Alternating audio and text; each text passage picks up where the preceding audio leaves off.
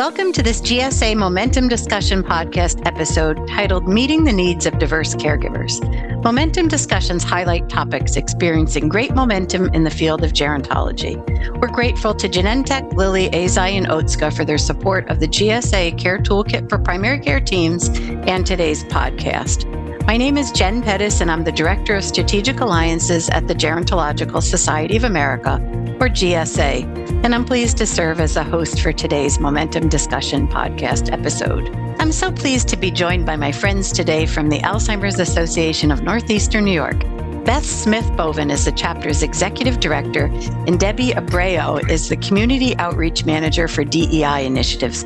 Welcome, Beth and Debbie. I'm so glad you could join me. Thank you, Jen. We're delighted to be here, and thank you for all you do for our chapter here at the Alzheimer's Association. My pleasure. Well, according to the Alzheimer's Association, over 11 million Americans provide unpaid care for people with Alzheimer's or other dementias, such as family members, friends, or other unpaid caregivers. And these folks are the focus of this podcast episode. Beth, who are the caregivers? In other words, can you set the stage for the rest of our time together by telling us some information about caregivers in the United States? Sure. So typically we divide caregivers into two categories, if you will. And for the purposes of our discussions today, Jen, we'll be talking about those informal caregivers. Those are generally family members or friends providing that unpaid care and support. And interestingly enough, the unpaid care and support was estimated to be over 18 billion hours at a numeric value of $339 billion in 2022. So imagine if we didn't have these wonderful unpaid caregivers providing this service to all of us. This would be a monumental expense and burden for the healthcare system. And probably not surprisingly to many people listening today, about two thirds of dementia caregivers are women. In addition to that, we estimate that one third of those women are adult daughters and a quarter of them are sandwiched in between taking care of children of their own as well as their parents. The remaining caregivers are typically spouses, and in that circumstance, they are often elderly themselves with their own health conditions to, to manage as well. Beth, in follow up, it's important to consider that caregivers, just like individuals with Alzheimer's and dementia, come from all races and ethnicities. What does the data tell us about the prevalence of Alzheimer's and dementia, as well as about caregivers in certain racial and ethnic groups? Yeah. So we know that Alzheimer's disease disproportionately impacts the Black and Brown communities as well as the Hispanic community. So folks in the Black and Brown community are twice as likely as whites to develop Alzheimer's disease, and in the Hispanic community, 1.5 times more likely to develop this disease. We also know that Alzheimer's disease is more prevalent in women than in men. And while we wish we had more data on caregiving in diverse communities, we do know a couple of things. We know, for example, that Black, Hispanic, and Asian American caregivers indicate that there are greater demands on them. They are more at risk for developing depression, and there are fewer resources available to them. In addition, we know that they are more reluctant than their counterparts to accept that help that is available through various agencies. And as such, they are more likely to develop physical, emotional, and financial burdens as a result of their caregiving experience. So, next, I'd like to hear from you both about a few examples of how the Alzheimer's Association in general, as well as how your team locally is supporting caregivers of certain racial or ethnic communities. Debbie, let's start with you. If you could share some work at the local level and how healthcare professionals and others might apply what you're learning in their own work. Absolutely. So, from the community level, we target underserved communities by building a presence in the community. We work with grassroots organizations to bring awareness to the diverse populations. All communities are unaware of the impact of Alzheimer's and other dementias and are also unfamiliar with the warning signs. So, we find that professionals tend to focus or have an expertise in their own field, yet they're lacking the knowledge of the impact of the disease. Professionals are our community members as well, and is something I would like to highlight like. And I try to bring in a prevention approach to the communities and caregivers on how to take care of your brains in addition to disease education. And Beth, can you add a couple of examples of work at the national level and, like Debbie, share some learnings that others might apply while they're supporting caregivers? Absolutely. So I'm very proud of the Alzheimer's Association and their leadership in the area of DE&I. And 2019, when we revised our last national strategic plan, we added for the first time a goal that specifically said no longer can it simply be a value of this organization that we respect diverse communities and we are an inclusive organization. We must do the work to ensure that these folks in these communities have access to the resources they need and so we at that time began to have an outreach manager. We're so fortunate to have Debbie, who is bilingual here in Northeastern New York, as our person who is, as she said, out there providing that grassroots support. That's only one step that the organization took with this new strategic plan. Jen, as you well know, we have a 24 hour helpline, and that is manned by either master's prepared or PhD prepared clinicians, dementia experts, to provide care and support 365 days a year around the clock and believe it or not, we are able to translate that service into as many as 200 different languages. And in addition to that, 30 members of our helpline staff at the home office call center are now bilingual members of our team, which really is extraordinary. We also provide an education program to dementia providers in communities. It's called Project Echo. It's an educational outreach program available to primary care docs and mid level providers who are trying to do their best to learn more about making this diagnosis. And interestingly enough, 40% of the Project Echo programs that we've delivered in the past year have been in either rural communities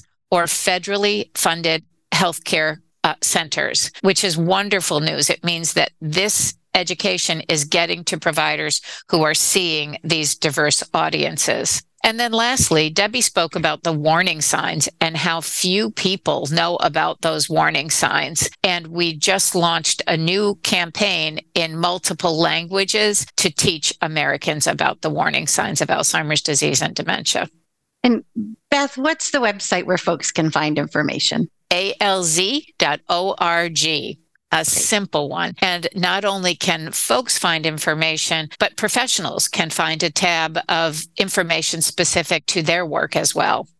I think it's also important, and you've alluded to this a little bit, that there's diversity in so many areas that we need to consider when we think of caregivers. We need to think of things like ages, incomes, education levels, sexualities, gender identities. Beth, what are unique strengths and needs of caregivers from the LGBTQIA community? And what advice do you have for healthcare professionals and others to support these caregivers? Yeah. Think about strengths and needs of, of caregivers from that community. Sure. So, um, in terms of needs for that community, it's, you know, we see some similarities between that community and our other priority diverse communities. And that is that they they complained of finding discrimination when they reach out for care and support services. Frankly, not unlike discrimination that perhaps they find without a dementia diagnosis attached. And, and that's really something we're trying to mitigate through education. So at a national level, we are partnered with SAGE and they provide education on issues to staff around the nation. But then locally, our chapter has partnered with folks from the Pride Center, and we had an amazing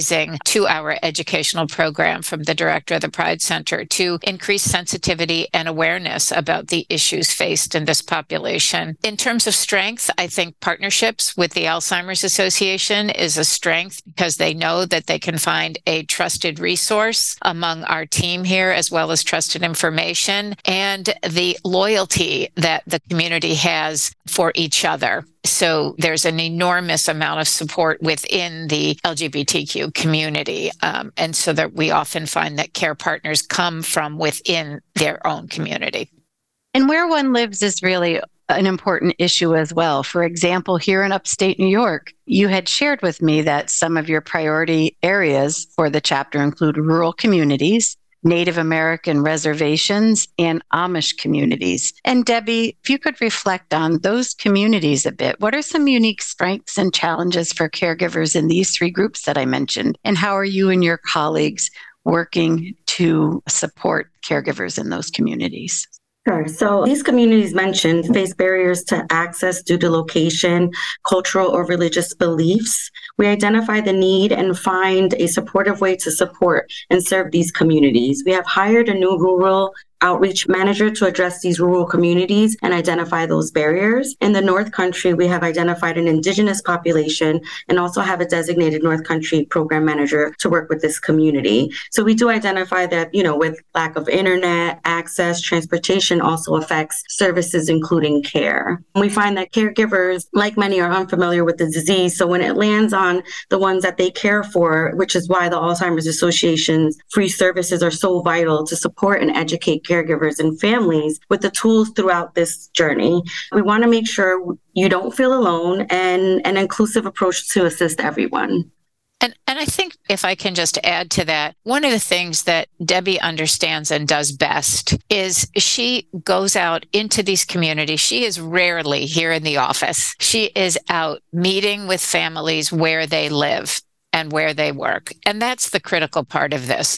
We can't serve these populations sitting in an office. We have to be meeting with them in their local faith community centers, in their community centers, the places that they're most comfortable. And Debbie's learned so much about how to make those inroads, bringing uh, culturally appropriate food with her everywhere she goes to, to attract an audience and make sure that she's connected to the people that she is trying to connect with. And it's worked. Our numbers have exploded in terms terms of serving these populations. I will also add, Jen, though, that a big barrier to the work that we try to do is technology deserts that are here in New York State throughout our 17 county footprint and beyond. But we have several of our North Country counties that simply can't get our programs by internet. And we have several of them in the southwest part of our territory as well. So we look forward to our politicians, frankly, addressing this challenge for all of us in New York State, particularly if we ever face another pandemic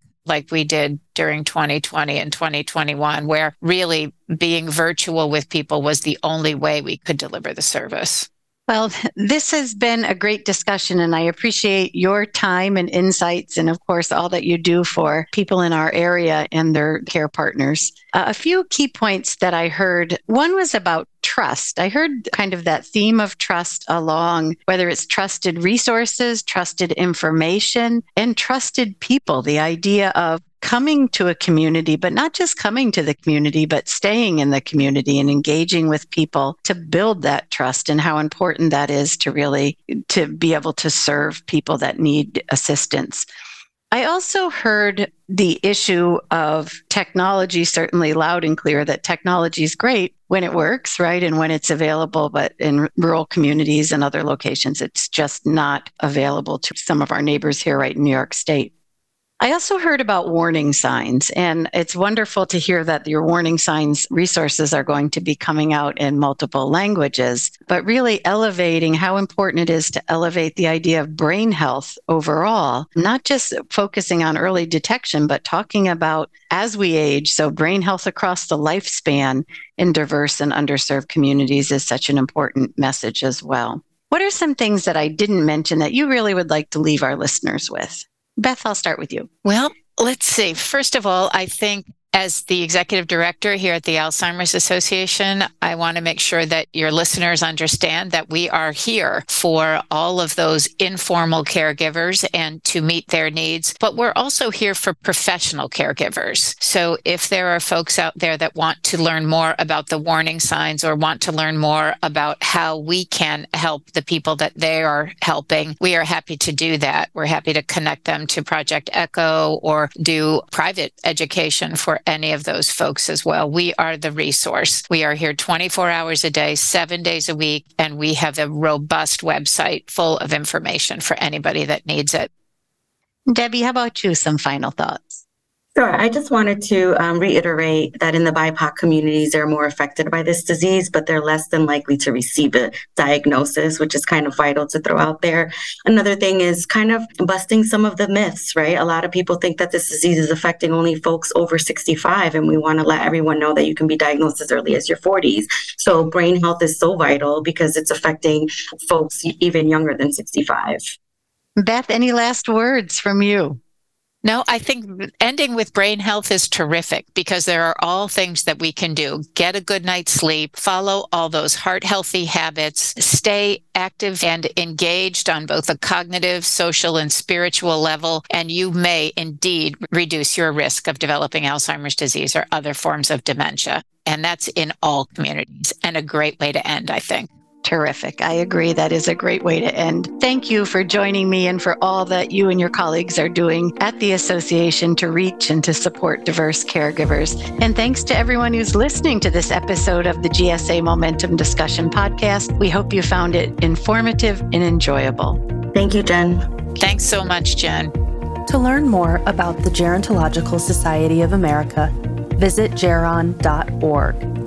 The Gerontological Society of America was founded in 1945 to promote the scientific study of aging, cultivate excellence in interdisciplinary aging research, and education to advance innovations in practice and policy. For more information about GSA, visit geron.org.